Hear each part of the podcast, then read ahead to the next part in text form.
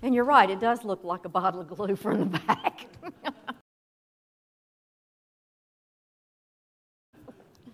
Hilarious.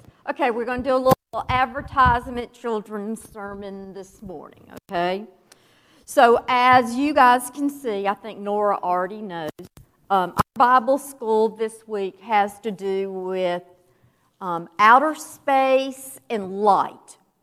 Okay, so in the Bible, light is a very important um, thing that comes up over and over and over. So we're going to explore light and examples of light in the Bible.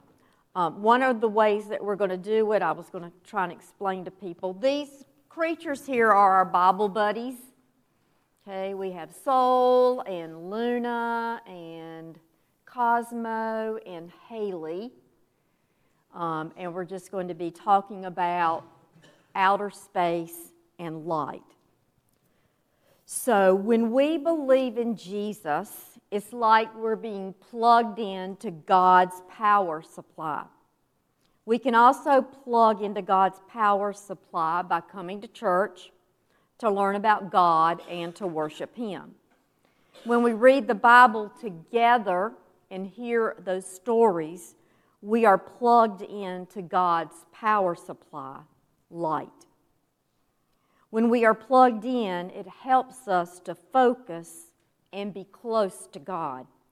And it also makes us shine like lights. So this week we're going to be exploring Jesus' light and how we can take that light and shine it upon others.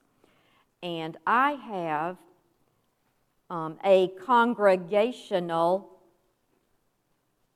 prayer that I would like everyone to bow their heads and close their hands.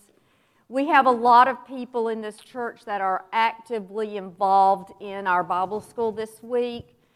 If you are not actively involved, then I ask you to fervently pray for children and helpers this week that we may spread that light of Jesus into hearts um, to solidify, but also maybe to introduce Jesus to someone that doesn't know Jesus like we do.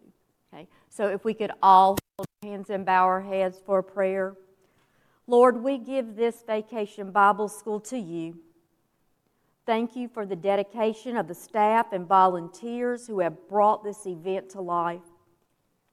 Let it be an opportunity to pour into our lives that light that Jesus gives us.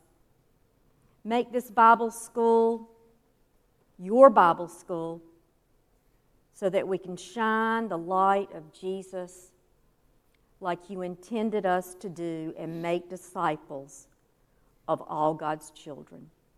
And all God's children said, Amin.